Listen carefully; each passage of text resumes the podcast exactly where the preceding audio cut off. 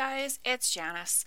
If you love this podcast and you've gotten great value and maybe a bit of entertainment out of past episodes, please consider a donation in support of both my podcast fees mm, and my coffee habit.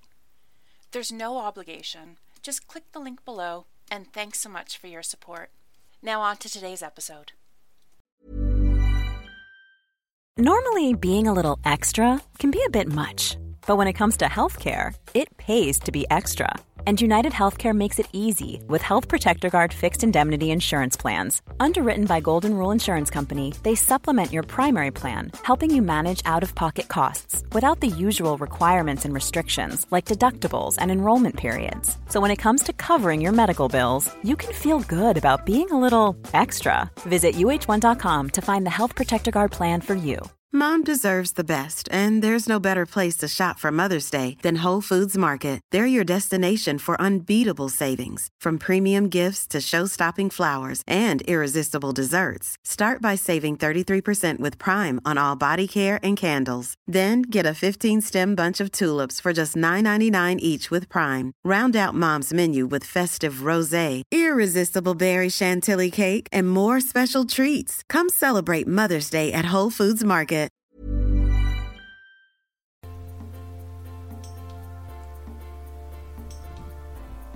Hey, hey, and welcome to this episode of Connections, Coffee, and Confidence with me, Janice.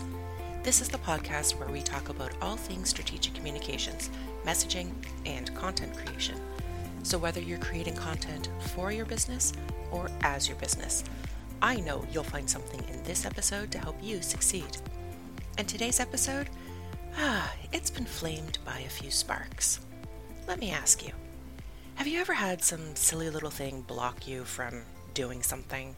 So you do a Google search, or as in my instance, a Twitter search, and then you found some bright spark created a freebie that answers your prayers.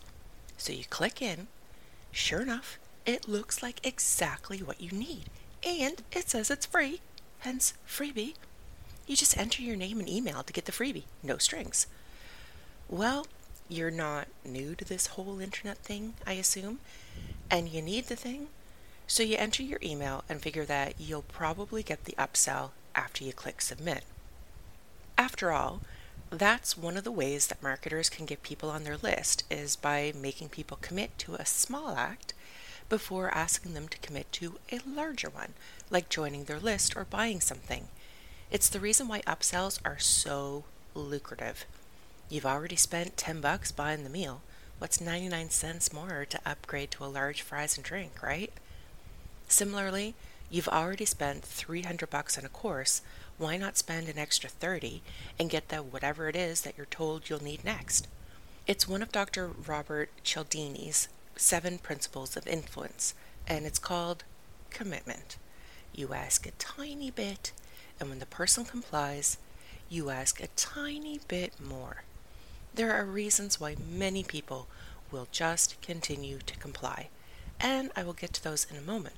But first, I want to finish setting this scene. So you filled in your name and your email address to get the thing.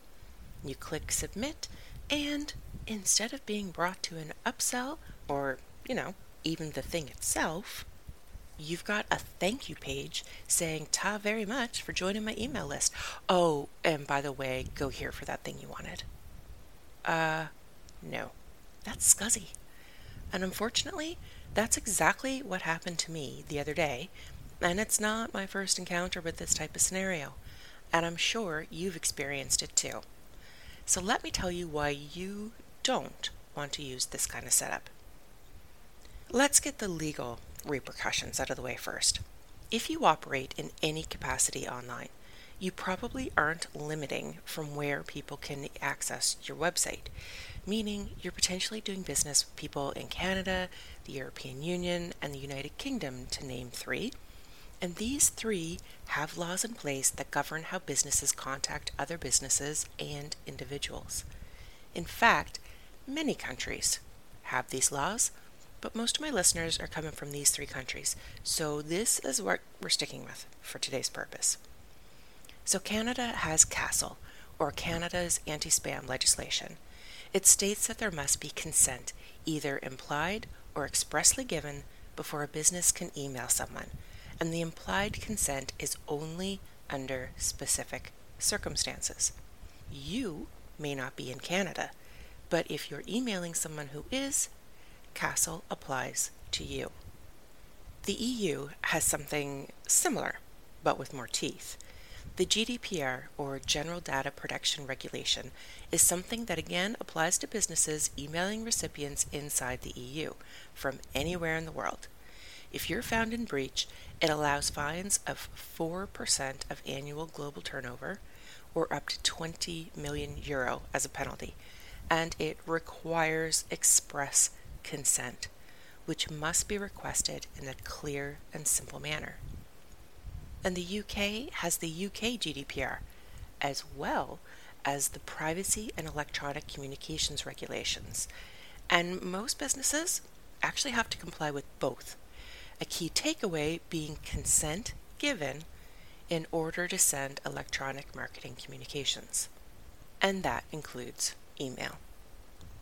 Darn near every country has some form of regulations around spam, and as the business owner or the person in charge of writing, sending, collecting emails, writing the landing pages or the web pages, it's our responsibility to ensure that we are abiding by the rules of the countries in which we operate, or risk facing the possible repercussions. Let's look at the ethics of emails and email lists. Now, I've had my email address presumably taken off my website or my podcast and put on podcast or agency related email lists run by individuals and private companies. I've had a brief email chat with somebody over a specific topic, and then that person put me on their email list. At no time was I ever asked or did I ever indicate that I was interested in receiving regular emails. But there you go. These things annoy me to no end, but apparently are mm, shadily legal under CASL. But you wouldn't get away with that in so many other countries. And by the way, please don't add my email to your list just because. Don't do it. More on that later. Let's instead bop back for a minute to Robert Cialdini and his ways of influence or persuasion, however you want to refer to them. I had mentioned commitment, which is paired with consistency. Basically, people like to be consistent. And if you commit in some really small way to something or someone, then you feel compelled to continue committing. That's the consistency, and that's why you go for the upgrade. You like the food, why else would you be there spending your money? So why wouldn't you spend a bit more to get a bit more? You've clicked the button to enter your email address. You've shown you're interested in the product or service. Why not go ahead and subscribe to the email list? There is also a little something about his principle of reciprocity in play here, where you perceive that you're being given something of value for nothing, which just doesn't sit well with most of us. So you reciprocate by giving back your email address. And there's an argument to be made of who's getting the real value in that exchange, but that's another day's topic. So, commitment and consistency drive us to put in our email address. Or maybe the sheer need for the freebie or the service or product overrides the desire for us to consent to be in the email. We don't particularly want the emails, but we want the thing. And sometimes you lose access to the thing if you opt out of the list. In these circumstances, are people joining your email list because they want to? Because they want to hear from you on a weekly or daily basis? Because they think you provide value through humor or insight or education? Or are they on your list by accident because their need outweighed the downside? of being on your list. How ethical is it to offer your freebie to someone to solve a genuine problem for them and then not tell them the full story? To put them on your email list without a heads up? Now, look, I'm not your ethics professor. I'm not the canon of all things good and holy. I'm not your conscience. I just see this happen around the web, and it happened to me the other day. I can't tell you not to do this and hold you to account. Although I can just implore you please don't do this. So not cool. And I can ask the question Is this how you want to do business? Is this how you want to get people into your world? And you know what I am qualified to talk about? Reputation management. Your reputation. And when I ask if that's how you want to get people into your world, I'm asking you if that's the reputation that you want to have in your industry or with your audience. I'm not going to name and shame the business who did this the other day. I will say I was impressed with their Twitter presence. The whole give, give, ask thing, pff, full effect. I was impressed with her LinkedIn stuff, and their website was pretty sharp. Overall, a well presented package, and I would have considered going on the list because I had a genuine interest until I got automatically added.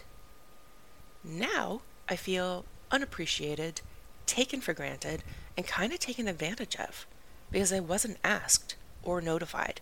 It was done to me without my knowledge or permission. That's not nice.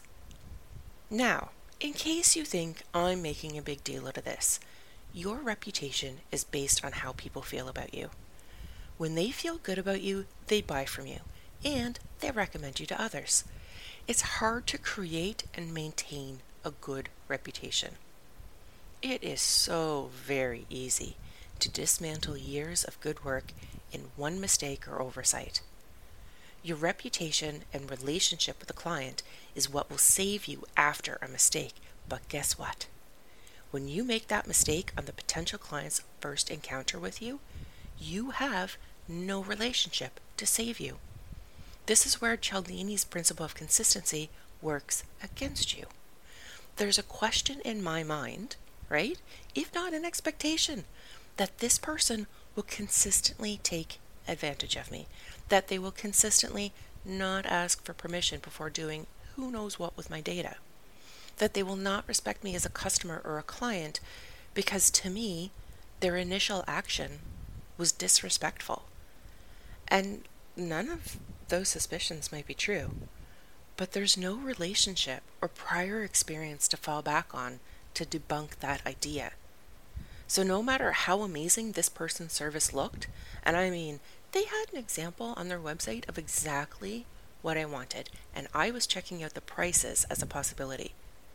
But I won't go back to them because my perception of their business has changed. That excellent marketing, that now has a sour tang to it. And if you want to learn more about reputation management, I highly recommend you check out episode 63, which is all about that fun topic, and I will link to that in the show notes. I'm pretty protective of my email. I'm protective of my own personal email account, and I am protective of the accounts of people who join my list, which you can do by going to janisfogarty.com just to get that out of the way. Also, when you get one of my freebies, look, you have to go through a little bit of a process due to my current service provider, meaning you need to create an account to download the stuff. Technically, I don't even have to email it to you. However, when you get to the last page of setting up your account, I am very clear by saying that you're going on my weekly email list and you can opt out at any time. And I'm not here to have a rant and call people out for practices I don't agree with. I can't tell you how to run your business but there's always a way to avoid damaging your reputation and breaking laws while keeping your ethics intact. One simple way to make sure that you aren't being spammy or scuzzy is to ask clearly and plainly for consent. Most automated systems will do this for you because email service providers, well, they don't want to get sued for not being compliant either. And it's as easy as saying, hey, do you want my thing and to be on my email list? Or do you want my thing and not be on my email list? Or, hey, if you get my thing, you'll automatically be added to my email list, which is awesome and I think you're going to love it, but you can opt out at any time with no hard feelings. So that person who's getting your freebie or your course or who is even intentionally signing up for your email list is clear on what's happening and what to expect. I understand that some back office service providers make it more challenging for you to be clear and upfront with your intention to capture and keep someone's email address. So you can add a line in the actual sales copy or on the landing page that gives the heads up if you can't find a more graceful way of doing it. Most of us are internet savvy enough to know that we're going to be asked for our email address to do pretty much anything. It's just a mark of respect for your prospective clients or customers to be upfront and clear about that transaction and how you're going to use their email. As for that person and their business, I don't think I'll be staying on their list. To be honest, I'll give it a few weeks to see what the content's like and, and how often they sell, that kind of thing, just so I can see how other people are doing things and to judge if it's something that I'd like to adapt and adopt for my business or discuss it with any of my clients. But I already feel like there isn't going to be much that I want to keep.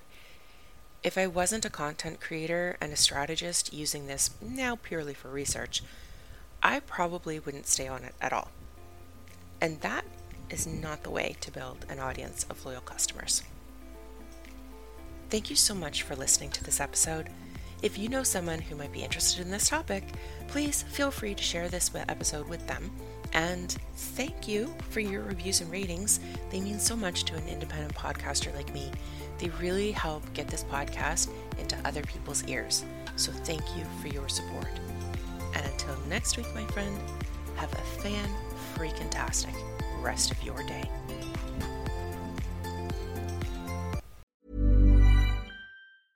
Cool fact a crocodile can't stick out its tongue. Also, you can get health insurance for a month or just under a year in some states. United Healthcare short term insurance plans, underwritten by Golden Rule Insurance Company, offer flexible, budget friendly coverage for you. Learn more at uh1.com. Planning for your next trip? Elevate your travel style with Quince. Quince has all the jet setting essentials you'll want for your next getaway, like European linen, premium luggage options, buttery soft Italian leather bags, and so much more and is all priced at 50 to 80% less than similar brands. Plus, Quince only works with factories that use safe and ethical manufacturing practices.